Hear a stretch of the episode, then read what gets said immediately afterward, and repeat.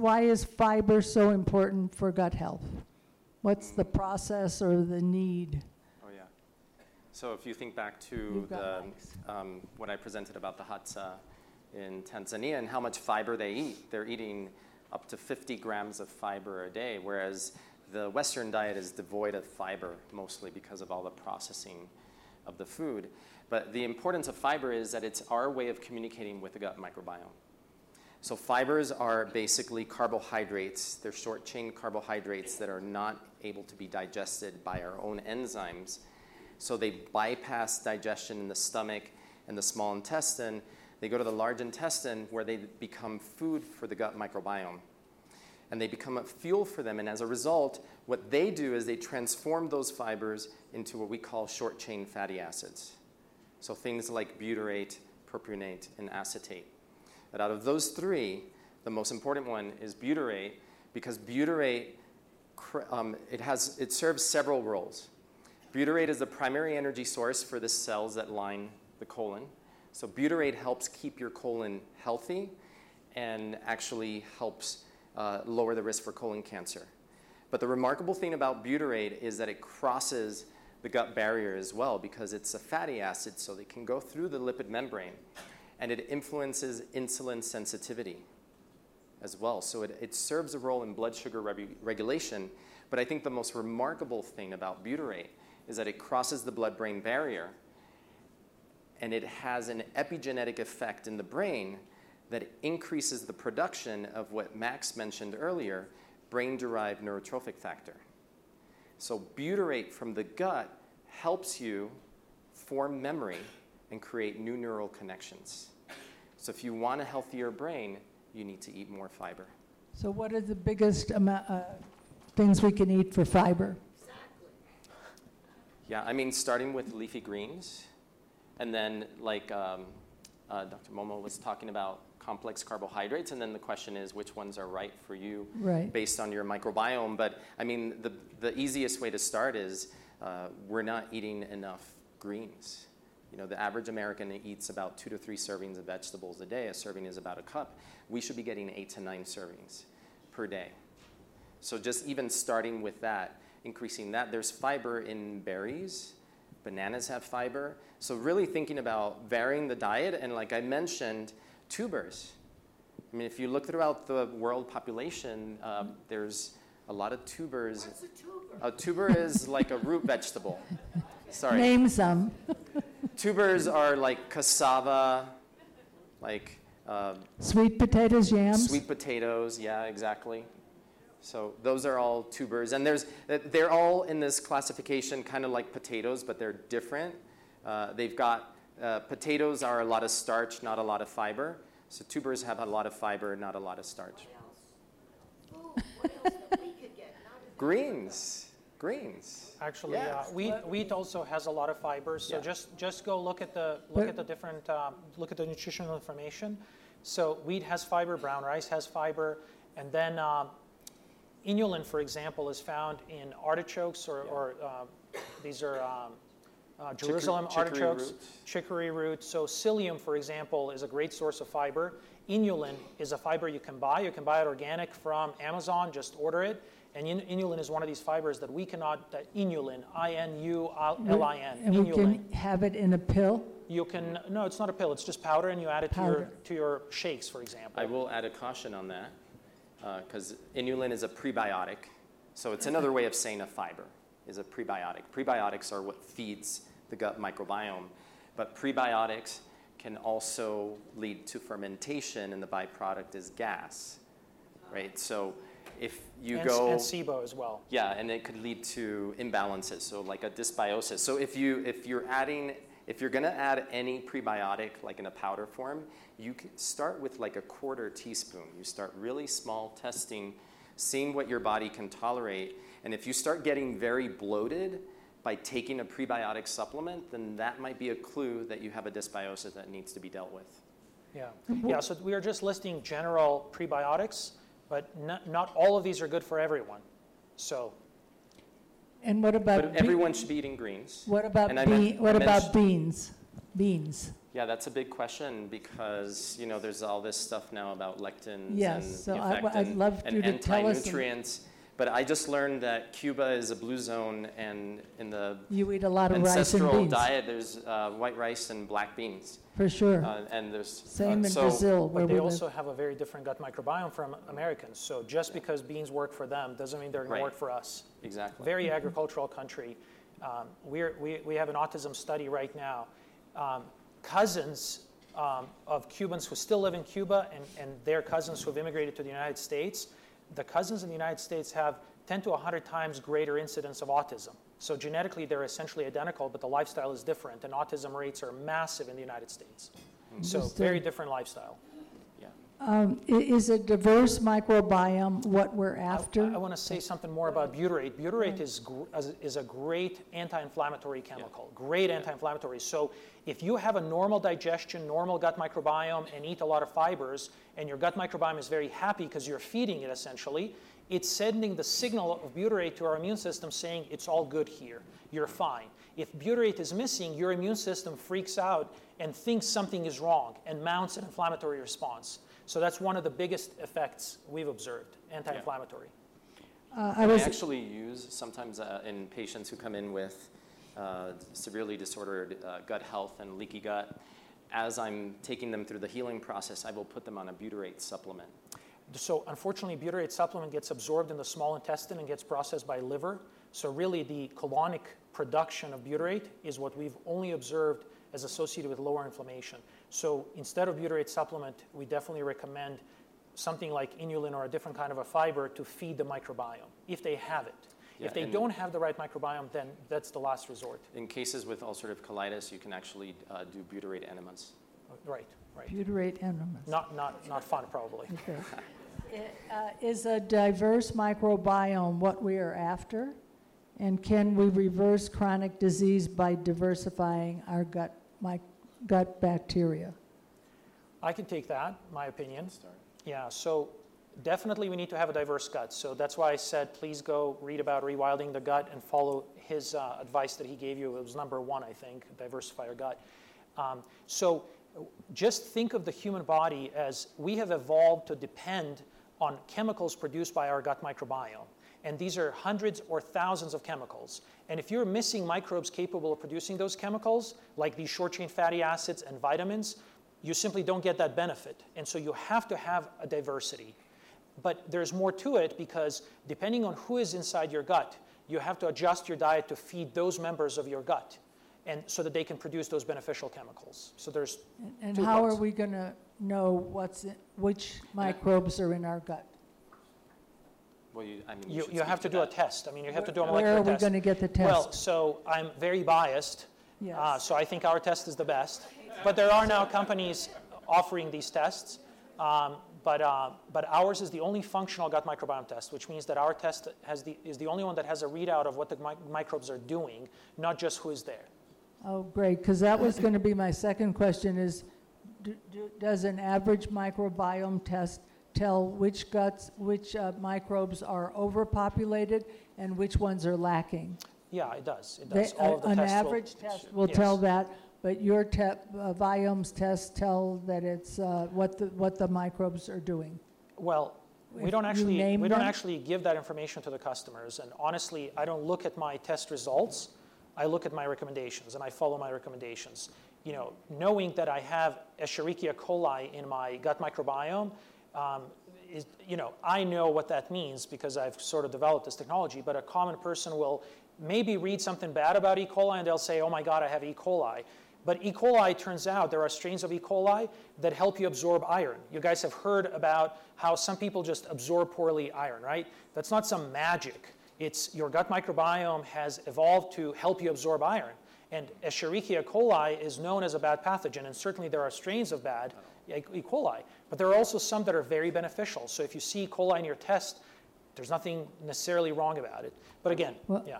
I will add something to that because I'm uh, on. So this is Viome is direct to consumer, and I'm on the you know uh, practitioner side. So I'm doing analysis on the microbiome that I can act upon based on dysbiosis, imbalances. So I used slightly different types of testing that give me information that, for me, is useful clinically. Right. So it depends on what you're looking for. Will that lead to, uh, uh, sorry, uh, the uh, precision nutrition? Will, will your recommendations be able to? The Viome is more on the, the line of that. Uh, but you I'm, make food what recommendations? What I'm doing with patients, and yes, there is, um, I do work on diet, uh, but what I'm doing is reestablishing the balance in the gut microbiome when it's gone out of balance. Well, that, that's my last question. Can we eat for specific microbe, you know, addition or subtraction? Do, you know, what's interesting is that we talk we talk a lot about eating. Uh, but there was a study that showed that fasting can also increase certain types of oh. microbes in the gut. Uh, the one I mentioned was Akkermansia muciniphila, which in a lot of people, when it's low, it's associated with weight gain and obesity. Right. And when it's high, it's actually associated with proper metabolic balance and balanced blood sugar levels. So instead of eating for Akkermansia, you can fast well, and you've have gotta, it You've got to incorporate all of the recommendations, the time-restricted eating, and then eat the right foods or figure out what is the right template of the types of foods, because food is information. So you have to think of it when you're eating, you're actually eating for your microbiome. And how would you eat if it was uh, to eat for your microbiome so you can be the healthiest possible? So those are my questions. Thank you for the answers. And uh, does our audience have some? I see it in the back, please. Uh, we will bring the mic to you. Uh, we can, but I think the room is small enough that you can speak. We have mics out all day. It's always good to. Microbiome test be done? Yeah, so the question is, how often should the microbiome test be done? Um, we recommend every three months, and in fact, soon we're going with a subscription model where that's going to be, be included in the subscription. But there's, there's lots of people that they change their diet, and they're super happy, and they're like, thank you very much, see you later. And so we probably won't hear from them until they get worse again. But the microbiome is changing continuously, because it's, we are interacting with the environment, and especially if you take probi- uh, antibiotics, it'll severely change your microbiome, and then you have to change your diet afterwards. I mean, it's, it's been shown in studies that uh, dietary change uh, results in a change in the microbiome within twenty-four to forty-eight hours. Yeah, that is, that's really interesting. Right there, please. A quick question. If you're thinking systemically about feeding a family, how do you integrate practices such as those you've spoken about when you might be feeding a family of five or seven? I would say that you've got to start when they're young, before they can develop bad habits. And you have to expand their palate so wide that when it narrows when they're three years old, that they still will keep pieces of this more expanded palate. So like for my son, we used to make a soup with onions, garlic, all sorts of vegetables in there, puree it, and he would drink it when he was still a toddler. But that expanded his palate, and then once he was eating, we incorporated salad, and now as a fourteen-year-old, he shocks people when he goes out, because he'll be the one kid with his friends who's asking, can I order a salad with dinner? So you've got to start young before their palate goes like that. And then maybe if they're older, just start, you know, maybe with a little bit of mindset training, like, hey, you're Your taste buds change every seven years, so maybe something that you used to not like, why don't you try it again? Maybe it won't be so bad. In my family, we have three different diets, and uh, we all cook. And to me, that's the best way. Engage your whole family, and uh, you can have sort of a core meal that satisfies everyone, and then you can have several additional side meals, and that they're all for different family members. And they all get to cook. That sounds good. And socialize. Right here. Yes. I'm curious. Uh, one second. Just one second. One second. Right here. Thank you. Uh, do you is the effect of fiber as good uh, if you're getting it through a smoothie? If you take the same amount of spinach, kale, whatever, versus eating it directly, how does that affect the fiber? It, it is, because it's not digestible by our enzymes, so it is. Yeah. Yeah, it's the same. You it's can put it in any, in any format you want. I'm, it, yeah. I'm a big fan of that, because uh, doing that is a great way to start getting your servings of vegetables for the day, and just makes it really easy for your digestive system to use up. Yeah, and I really want to reiterate, if you're not going to do a precision test, then start slow with these fibers because they can cause very, very bad things like lots of gas and bloating, and they can cause SIBO. Read about SIBO. It's not very fun. It doesn't just go away. And if you increase fiber, you need to increase your water intake because if you don't, fiber will constipate you. Interesting. Yes. Um, Karen? My question is, does the microbiome affect hormones?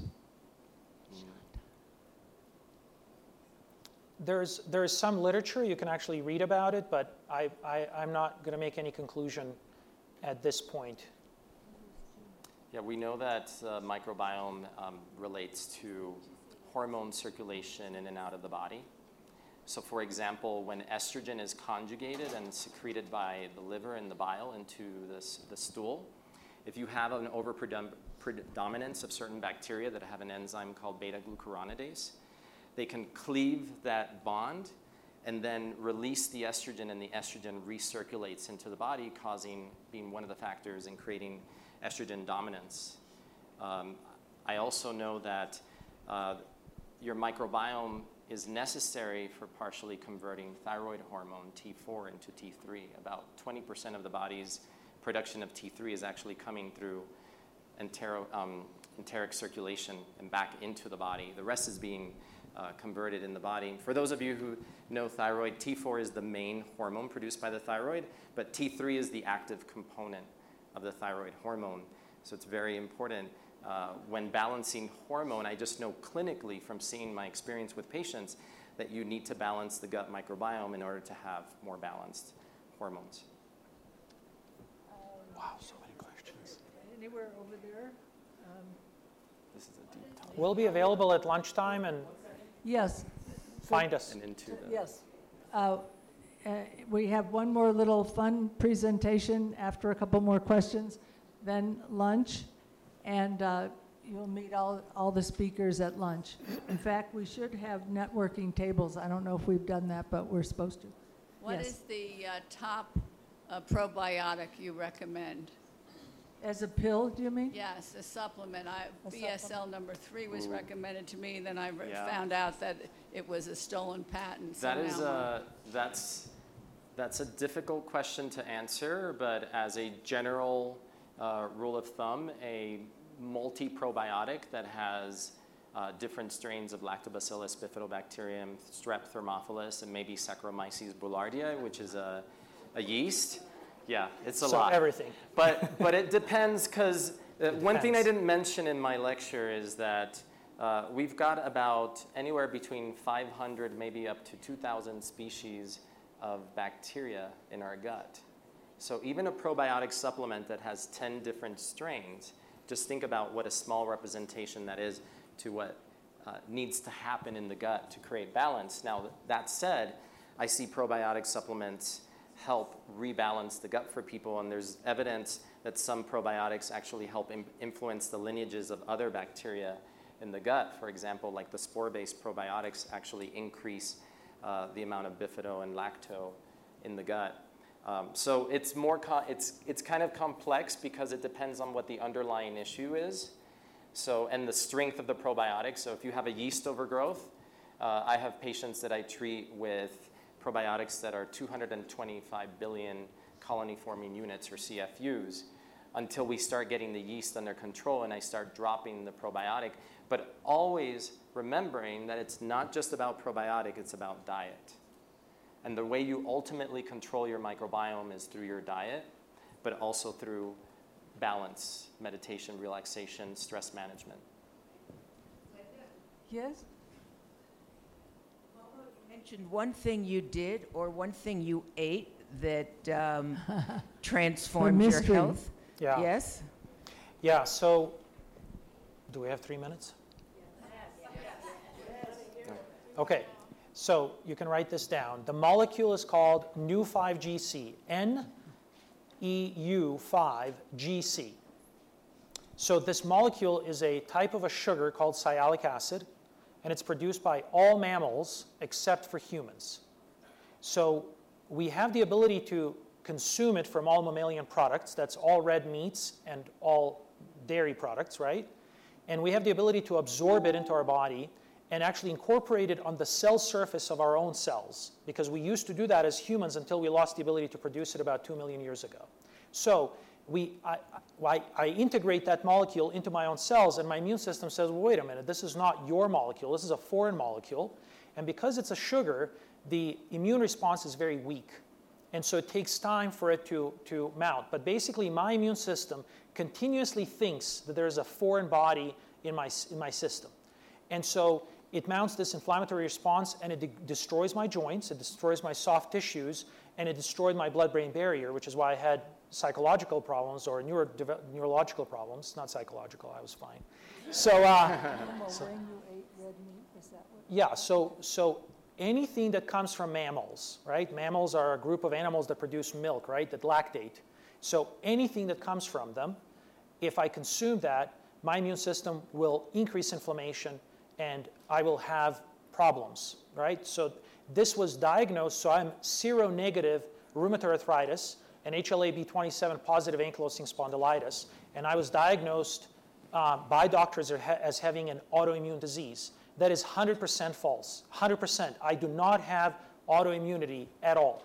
As soon as I removed that, that molecule from my body, a month later I felt better, two months later I felt great, and a year later I was completely healed. So there was no autoimmune whatsoever. Please say what the molecule was. Yeah, so the molecule is this Neu five G C. No, is it red meat? Is it meat? Is it any red meat, give any milk. Examples, so. so chicken, so not chicken, sorry, pork, lamb, beef, right?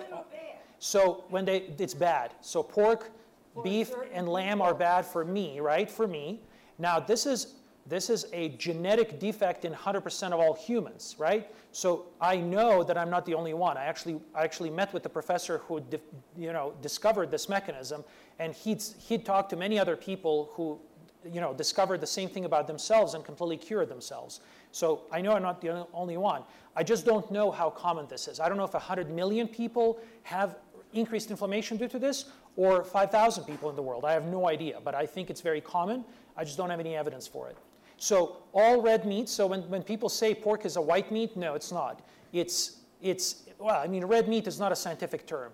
The scientific term is any product that comes from a mammal, and mammal is very well defined scientifically. You don't have to guess. Like, chickens are not mammals. They do not, you cannot milk a chicken, right? Fish are not mammals. If you cannot milk it, it's not a mammal. So, yeah, I go to. I, I used to go to restaurants and say, I cannot eat anything mammalian. They're like, so you can't have chicken? No, you cannot milk chicken. That's a great great use of the three minutes. One more question, and we are... I just want to say, so for your own research, if you just Google Neu five G C, and then a term such as inflammation or cancer. So this is one of the main studies that drove W H O to name red meat a carcinogen. Right? So the cat's out of the bag, but of course there are many people who do not want this to be known, right? But but look at look at the the, the, the paper, the seminal paper was published in late two thousand fourteen that this molecule drives immunity, which drives inflammation and drives cancer. So look it up. It's pretty Thank cool. you. One more question, Laura. Have you known about it? No. Mine's, mine's more of a comment, but um, a few years ago, I went through a lot of chronic stress and developed diverticulitis. Louder. And so what happened was I went on a course, you know, a path of self-healing. But I, there was this one place I couldn't get rid of inflammation in my left side of my colon. So I did the Viome test. And in four days after avoiding the foods, which, by the way, every morning I was having a smoothie with green apple juice. I'm allergic to green apples. That was a void. Red peppers, yellow peppers, all the things I was eating. Four days after I stopped, that pain, that the inflammation went away, and it's been six months. Wow. So I just wanted to say that Bravo. To everyone. Thank you. Here we you go. Know, it's so true. Thank you all.